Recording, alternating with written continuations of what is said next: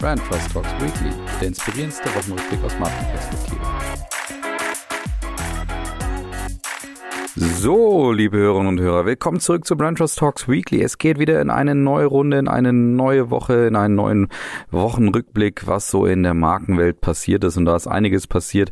Ich habe heute, glaube ich, so 2 richtig tiefgehende Themen, kann ich sagen. Aber ich habe natürlich auch Gewinner dabei, nämlich gleich 2 Stück und auch ein Fundstück. Los geht's. Ja, wir starten mit einem Sneaker-Drop und einer Kooperation zwischen 2 Marken. Das ist ja beides jetzt nichts Ungewöhnliches mehr. Diesmal geht's um die Marke Puma und die Marke Haribo. Und zwar kooperieren diese beiden Marken jetzt und daraus sind jetzt Schuhe und Kleidungsstücke entstanden, die das Beste beider Markenwelten verknüpfen sollen. Das heißt also, diese Puma-Haribo-Kooperation hat ja zum Beispiel einen Schuh rausgebracht, wo dann das Goldbeeren-Branding drauf ist, und auch auf den T-Shirts und Shorts zeigen sich ein paar interessante Puma- und Goldbeeren- und Haribo-Akzente und so weiter. Und die beiden Marken sind sehr froh über diese Kooperation. Also wir freuen uns über diese Kooperation, denn für uns passen Puma und Haribo perfekt zusammen, sagt zum Beispiel Holger Lackhoff, Geschäftsführer Marketing bei Haribo Deutschland. Und unsere beiden Unternehmen sind im Ursprung deutsche Markenartikelhersteller, deren Produkte ikonisch und seit Jahrzehnten bei Jung und Alt beliebt sind. Nina Graf Lachy, die General Managerin Central Europe bei Puma, ergänzt zusätzlich noch: Gemeinsam mit Haribo feiern wir den Auftakt unserer ersten Puma X Haribo-Kollektion. Beide Unternehmen haben über Jahrzehnte ihren lebensfrohen Philosophien von Deutschland in die Welt getragen und dabei Generationen begleitet. Diese Freude spiegelt sich nun auch in unserer Kollektion wider. Verspielte, bunte Designs kombiniert mit dem neuesten Puma-Styles, ein perfekter Fit. Und insgesamt reiht sich natürlich diese Puma-Haribo-Kooperation auch in bereits bestehende Kooperationen von Puma mit anderen Marken ein, wie zum Beispiel mit Pepsi 2018 oder auch der Sesamstraße 2019. Und eine interessante Frage ist natürlich jetzt wieder: Wie sieht's denn mit der Passung aus? Bei Kooperationen stellt sich ja immer die Frage, zieht eine Marke die andere runter, zieht eine Marke die andere hoch, oder sind sie auch eher gleichwertig, was die Attraktivität und auch den Status in der Markenwelt angeht?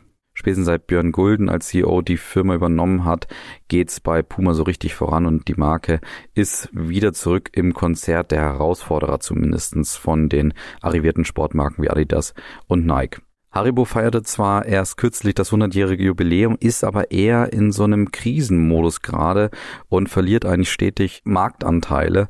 Und das liegt unter anderem daran, dass sie natürlich von Katja zum Beispiel sehr herausgefordert werden, in dem deutschen oder europäischen Markt insbesondere. Sie auch mit Händlern kämpfen, was das Thema Auslistung angeht, und auch Nachfolgeprobleme intern hatten. Also da kommt einiges bei Haribo gerade zusammen. Und natürlich profitiert Puma jetzt von der natürlich nach wie vor stark aufgeladenen Marke Haribo aus meiner Sicht. Aber die Frage darf erlaubt sein, ob es denn vielleicht zu Puma nicht auch eine andere Herausforderermarke im Image wie Puma zum Beispiel auch gepasst hätte, wie es vielleicht auch eher bei Pepsi zum Beispiel der Fall war. Aber natürlich ist trotzdem jetzt diese Partnerschaft, insbesondere international, auch eine interessante Kooperation, die sicherlich beiden Marken weiterhelfen wird. Auf jeden Fall denke ich, dass Haribo auch von der revitalisierten Marke hier profitieren wird. Und vielleicht ist es ja ein guter Auftakt zu einem Comeback auch der Marke Haribo. Ja, kommen wir zum zweiten Thema, und da waren wir gerade schon beim Herausforderer, bei der Herausforderermarke Pepsi. Und das weiß man natürlich, Pepsi ist ja seit Jahrzehnten, beziehungsweise jetzt fast schon seit Jahrhunderten, der erbitterte Herausforderer von Coca-Cola, und die haben eigentlich schon alles mal ausprobiert, also vom neuen Logo über bessere Werbung, über Testimonials, Rezepturverbesserung und so weiter. Aber an der Strahlkraft von Coke kommen sie irgendwie nicht vorbei, wenn man sich zum Beispiel so die typischen Markenwert-Rankings anschaut. Und jetzt geht Pepsi insbesondere im deutschen bzw. europäischen Markt in die Offensive und betreibt mal wieder eine Art Umpacken im Kopf-Kampagne. Ist auch interessant, dass Opel und Tina Müller mit diesem Thema Umpacken im Kopf so eine Art Werbegattung geschaffen hat.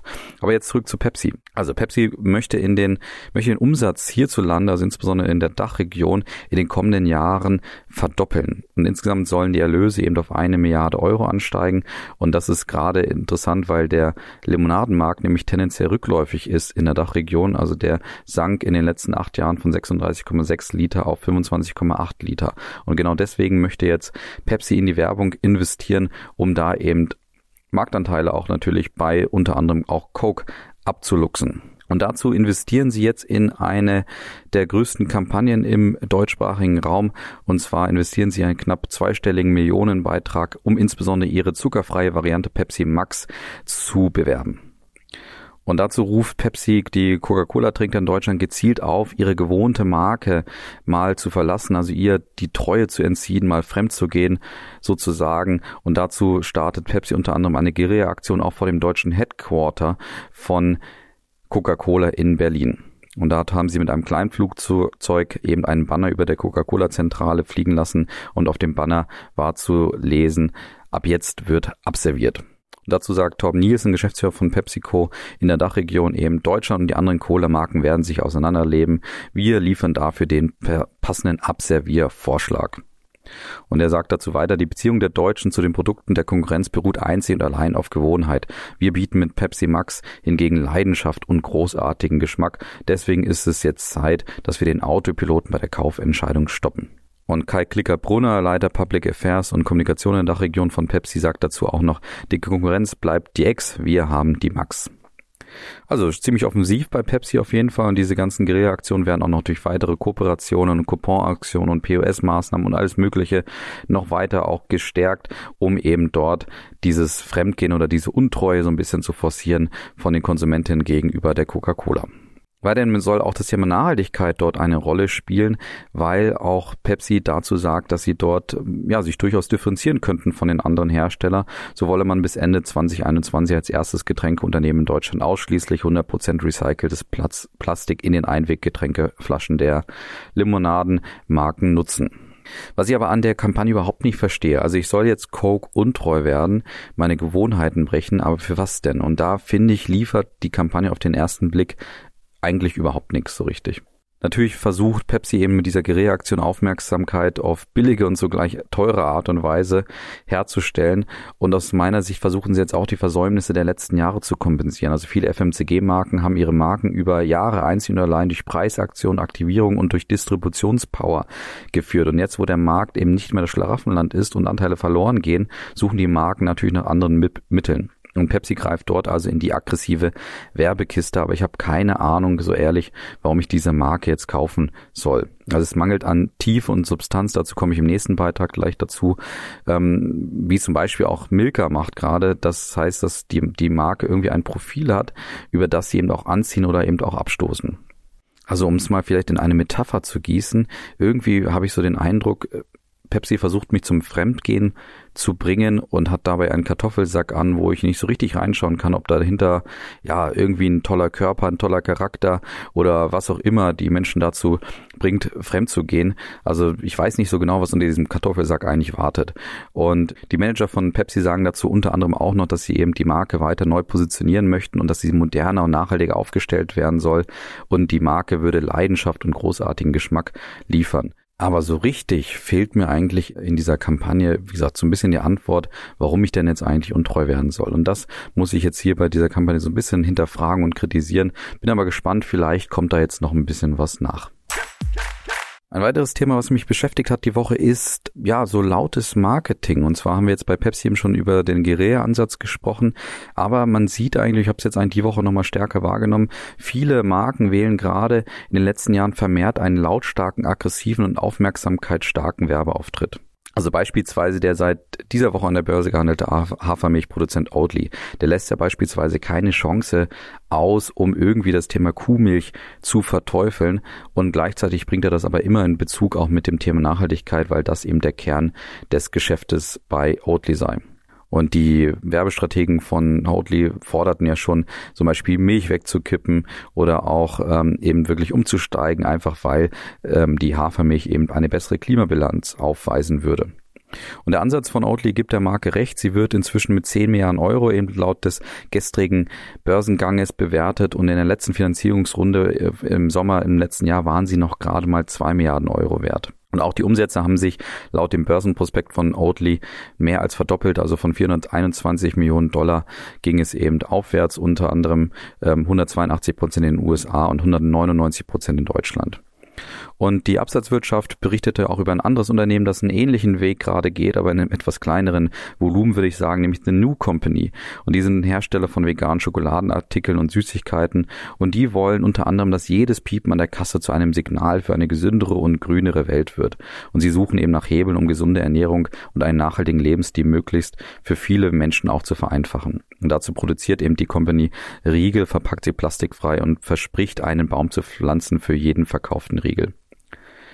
Und auch das führt zu Erfolg bei der Nu Company. Die konnten nämlich 2020 bereits den Umsatz im Vergleich zum Vorjahr auf gut 7 Millionen Euro verdreifachen, immerhin. Und es kam noch dazu, die Riegel erobern gerade die Drogerien und auch die konventionellen Lebensmitteleinzelhandel. Und auch Ex-Rennfahrer Nico Rosberg investierte zum Beispiel in die Marke. Und jetzt werden sie noch offensiver und noch aggressiver und haben dazu eben gesagt, wir haben uns entschlossen, nicht mehr auf die Großen zu warten. Lasst uns laut sein, Verantwortung übernehmen und eine neue Welt bauen. Und dazu haben sie zum Beispiel Anzeigen im Spiegel veröffentlicht, wo dann draufsteht, hallo Großkonzerne, hallo Frau Klöckner, hallo geht's noch. Oder auch, kann weg, Aluhüte und Industrie, Zucker und Plastik. Kann eben alles weg. Und auch Greenpeace sorgte diese Woche für Aufsehen, indem sie die Werbecodes von Edeka kopierten und einen sarkastischen Spot im Edeka-Stil produzierten und dabei auf die Haltungsform 1 und 2 bei Fleischprodukten hinwiesen und insbesondere Edeka dafür kritisierten, da sie ja wir lieben Lebensmittel propagieren und das laut Greenpeace ein Bruch mit dem Markenversprechen sei, wenn man eben trotzdem auf Haltungsform 1 und 2 auch setzt und das auch mitverkauft. Man kann also feststellen, der Wind dreht sich gerade, die See wird rauer, insbesondere im Nachhaltigkeitsbereich und auch die Marken halten sich nicht mehr zurück. Ist das nun gut oder schlecht, dass der ehemals eher biedere Bio-Nachhaltigkeitsbereich jetzt neu agiert, aber auch ist Lautstärke nun der Weg für alle, um ähnlich erfolgreich zu agieren, wie zum Beispiel Nu Company oder auch Oatly. Und dazu habe ich unsere Nachhaltigkeitsmarkenexpertin Sarah Böhmer mal befragt und Sarah gibt uns da noch ein paar neue Einblicke. Dass es Marken gibt, die gerade im Bereich von Nachhaltigkeit und Bio laut sind, witzig oder durchaus auch provokant, tut diesem Thema meiner Ansicht nach tatsächlich gut. Diese Marken zeigen, dass Nachhaltigkeit und bewusste Ernährung längst nicht mehr Verzicht, erhobener Zeigefinger oder Biederheit bedeuten muss, sondern trotz aller Ernsthaftigkeit in der Sache auch Spaß machen kann und sich nicht verstecken muss.